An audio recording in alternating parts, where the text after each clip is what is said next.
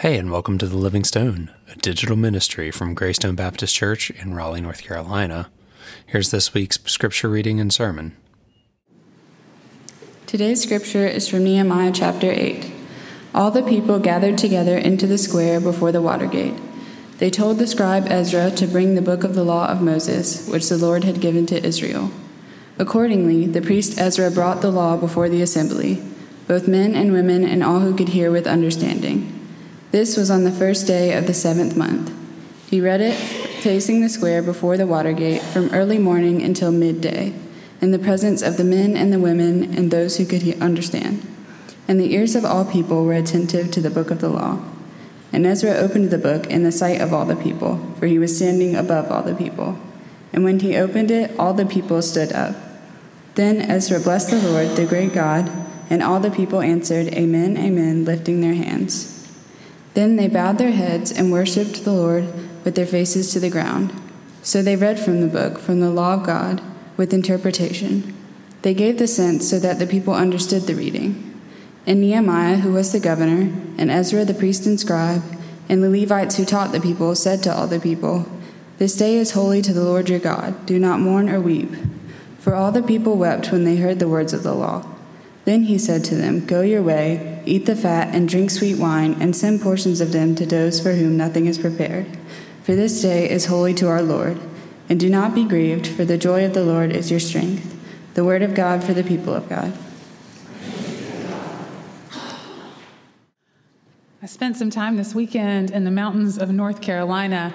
Uh, my family went up there for a camping trip, and as is pretty typical of us when we go anywhere for a camping trip, we realized that we needed to go to Walmart as soon as we made it to town to pick up a few things we'd forgotten.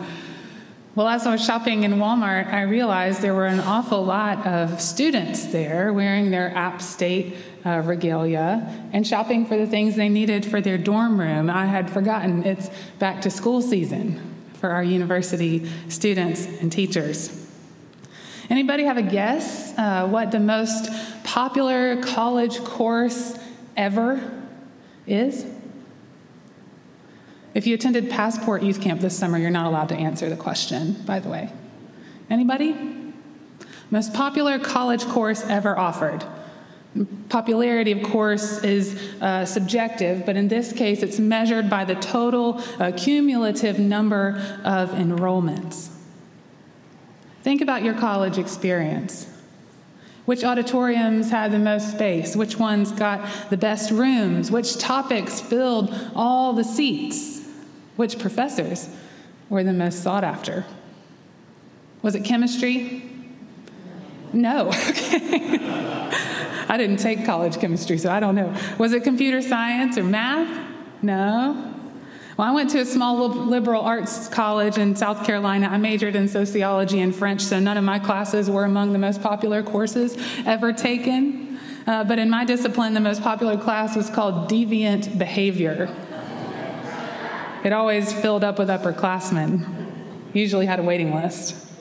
As popular as it was, though, it doesn't even come close to the most popular class ever offered. You want to know what it is? I'll give you a hint. It's offered at Yale University. Yale's over three hundred years old, so it's got a long history. But the most popular course that was ever offered at Yale, it's not one that's been around forever. It's not English literature. It's not biology one oh one. Y'all, it didn't even show up on the course list until twenty eighteen. It isn't even part of the core curriculum. It's an elective. Yet its in-person offerings fill up every single time it is offered. And because of its wild popularity, the class is now not only offered to Yale's student body, but it's also available online through a portal called Coursera, a portal I didn't even know existed. But apparently you can take the same class Yale students take for free, and you can pay a small fee if you'd like to turn in your assignments and get feedback from the professors. The class has only been around for six years now, but it boasts, get ready, over three point seven million enrollments. You ready to know what it is? I see you, Kat. The official title is called The Science of Well-Being, but it's more commonly known as the Happiness Course. It's taught by psychology professor Doctor Lori Santos, who created the course after living in the trenches with the students, is what she would say, which means she ate with them in the dining hall. She had conversations with them. She got to know the students. She likens herself to Doctor McGonagall, for any Harry Potter fans out there. And as she was engaging with the student body, she noticed the kinds of mental health issues that so many of them were experiencing. And these reflected national trends, which most mental health professionals will say are getting worse. And so Doctor Santos created the course called The Psychology, or Psychology and the Good Life. That was its first name. It was an academic exploration of happiness, which educates and then equips students with behavior exercises to help rewire the brain. All of this, of course, is intended to lead to more happiness and less despair. I guess time will tell. It makes sense, though, now that you know the name, why this class was so popular, especially given the timing. Just think about everything that we have been through since two thousand eighteen. I heard one of my neighbors say it plainly just last week in a casual conversation about life. We were talking, and she said in the middle of the conversation, you know, I feel like we are all just teetering on the edge of despair. Did you hear that? Teetering on the edge of despair. It's a fragile position, the one that we are in. All the things into which we have placed our trust seem to be falling apart. The economy has to be checked and monitored daily so that we can know how to make major life decisions like the timing of retirement and the measure of our ability to give generously like we want to give. The job market, some say, is doing okay, unless you live in Raleigh and you're surrounded by tech employees. But even still, no matter what our field, we cannot be too comfortable or too certain, because we know that most, most employees, most professionals will not have a linear path with consistent and steady growth culminating with a reliable pension after a long career with the same company. Those days are gone. It doesn't happen anymore, and most of us find ourselves on our own. Even our friendships. Our friendships feel particularly vulnerable in this moment as life picks up its pace and everything demands our time, leaving little room for self-care, much less meaningful social connection. Or maybe we find ourselves in an opposite situation. Whereas the slower pace of previous years allowed more visits, more phone calls, more cards, more attention, more time with the people we loved, now those people are back to business as usual, leaving us lonely. Whatever our situation, though, it is no wonder that we are all searching for this thing called happiness. You know, these things I listed are just a few of the reasons that we're feeling exhausted and insecure and uncertain. And well, as my neighbor said, these are just a few of the reasons that we find ourselves teetering on the edge of despair. But it is precisely these reasons, and perhaps lists all of your own, that give us an entry point, that help us identify with the people in Nehemiah eight, and why their story, their situation resonates so deeply with ours. Can't you just see yourself right there amongst the crowds who have gathered, regathered perhaps, to hear scriptures read by the priest Ezra? Or to hear a good word delivered by the governor, Nehemiah. These people, they were weary from years of exile, separation from one another after the destruction of their temple in Jerusalem, and they had just recently been given permission to come on home by Cyrus, the king of Persia. He invited them to come back into their holy city, to come back together, to come back and rebuild their temple. And y'all, I don't think we will ever be able to fully imagine what that season of destruction and distance and exile felt like. I mean, I hope we will never have to know that kind of displacement, but we do, from time to time, experience small glimpses of it. When COVID came and the doors to our church were closed for in-person gatherings, we learned what it meant to worship outside our sanctuary, whether we were outdoors or at home. After a long time, we came back. Here we are. But nothing is quite the same, is it? When children grow up and go away for school or work, they leave home. And when they come back, they are forever changed. Nothing is the same again, is it? When we go through serious illnesses or medical treatments that change our bodies, or job loss or divorce, or you name the tragedy, the experiences change us forever, making us wholly different than we were before. So we know that when the invitation comes to return home and to rebuild the life that we loved, we don't walk, we run home. And that's exactly what the Hebrew people did when Cyrus invited them back. They returned from all those places of exile, not all the same place, and not everyone at the same time, not everyone the same as they were before, because they had all been changed in the season of exile. And as they began to pick back up the pieces of their lives, as they began to rebuild their holy temple, they must have realized that even though they were back home, nothing would ever be the same again. It was a season of grief-filled renewal. So by the time Ezra reads from the scrolls of Torah, facing the people who had regathered for worship, the people have been working really hard to rebuild their city and the walls and the temple. The text says they have been working for nearly seven months. Not only is that a good long while, seven months, you know, it's long enough for the fatigue and the frustration of it all to set in, but it's also a theological number, seven, usually indicating a time of completion or rest and renewal. But here in Nehemiah, we are exhausted. Maybe rest and exhaustion, maybe renewal and frustration are not all that different.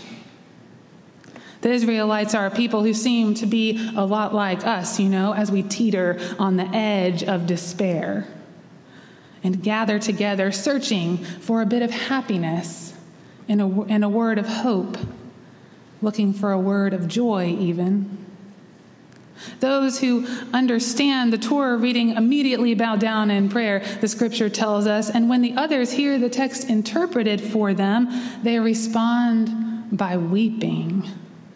Now, nobody knows for certain why the people responded with tears, but Rashi, a great eleventh century French rabbi, argued that the people must have wept because they were confronted with how many times they had failed to fulfill the laws of Torah.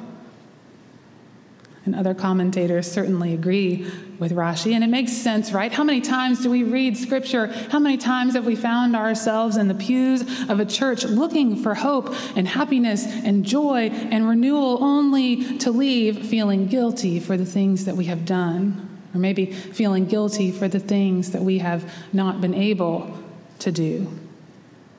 Maybe they were weeping for their sins.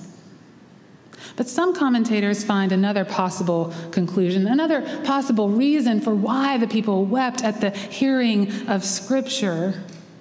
Some commentators find that somehow in the reading of holy words, in the sharing of those ancient holy stories, that the people were not overcome by shame and guilt. Rather, they were overcome by the overwhelming presence of God that met them in that moment. And that maybe, just maybe, the tears that fell from their eyes were a sign of the overwhelming nature of God's overwhelming joy. An outward sign of an inward grace, as my professor Bill Leonard used to say. We know what it's like for tears to stream down our faces and moments of sheer happiness, as you heard Pastor April talk about a minute ago with the children. But what if what's happening here was something even different from that?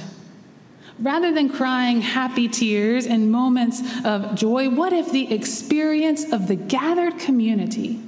What about if in the communion of the saints who had long been dispersed, what if then, in the culmination of their reconstruction, at the end of a long day or week or month or seven months, what if there was something more than they could ever have anticipated? Maybe they were surprised by the presence of God that showed up in the form of joy on that day, even in the midst of their fatigue, even in the middle of their exhaustion, their disbelief, and maybe even in the midst of all of their grief. Maybe joy met them there. You know, joy does that sometimes. It shows up in all the wrong places. Joy is, as one theologian writes, an illumination, the ability to see beyond, to something more. And maybe what another theologian says is right, that joy is best experienced in community because joy seeks company. Joy beckons us, come and rejoice with me. And in the company of those who rejoice, the joy of each is fed.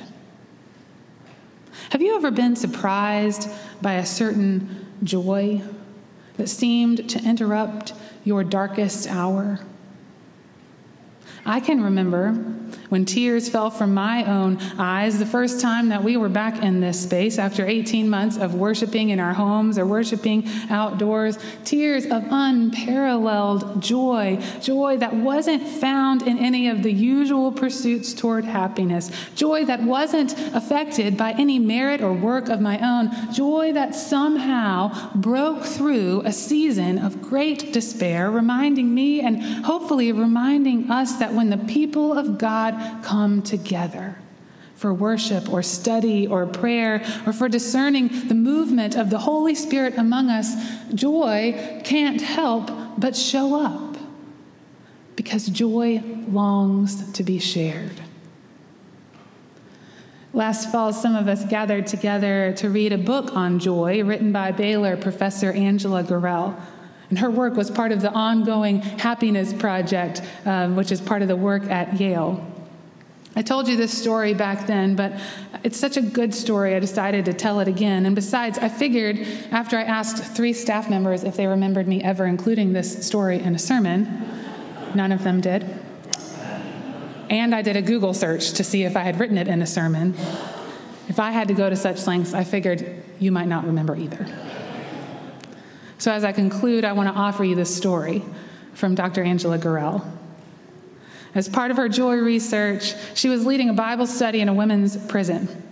The women loved to get together and sing, and it was Angela's least favorite part of the Bible study. It made her feel insecure about her voice. But on this particular night, everything changed.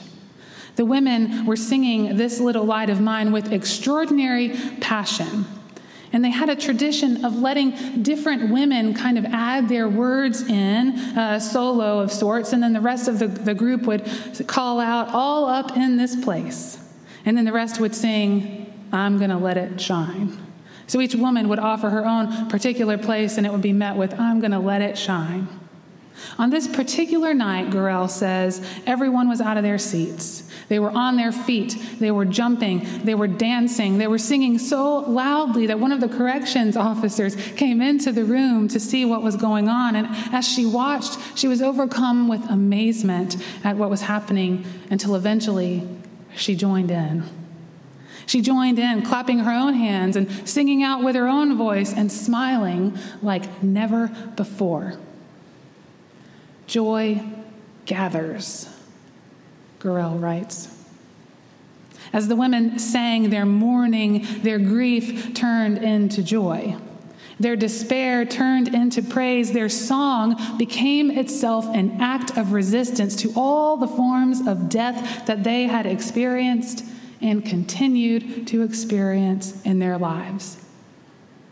Gorell writes, our singing turned into embodied opposition to our fear, our anger, and our profound loss. Our joyful noise opposed the imprisonment of bodies, minds, and hearts. Suddenly, we were rejoicing in what ought to be.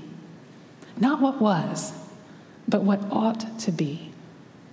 Their dancing, jumping, clapping, and singing together pushed back against the voices telling these women that they were alone, telling these women that they were worthless, telling these women that there was no hope. It was healing joy. And in the very act of gathering, of committing to rejoice and to recognize what was good and true, as the women declared their God-given meaning and dignity, they were participating in the joy of God. In the very act of gathering, they participated in the joy of God, a joy that had nothing to do with material gain, a joy that had nothing to do with personal achievement or circumstance, joy rather that was found deep in the heart of God, expressed and experienced in the communion of saints, gathered together to read holy words, to sing holy songs, and to share their holy stories. Joy gathers. Maybe some of you are among the three point seven million people who have signed up and taken the happiness course. Or maybe you feel like you're so close, teetering on the edge of despair, that you'll try anything. And so you've bookmarked the page already on your phones and you're going to register for the class after the church conference today. Well, don't let me stand in the way of you in higher education. I'm sure there's a lot to be gained from the happiness course. But I also believe that as people of faith, we already know, at least in part, as Paul says, that the secret to happiness and the good life, the path toward wholeness and a life worth living, begins with a life deeply rooted in the heart of God, shown to us in the way of Jesus. And when we lose touch with that truth, all we have to do is this: gather together as the church. For where the body of Christ gathers, where holy words are spoken, where holy songs are sung, and where holy stories are shared, joy is sure to follow. May it be so. Amen.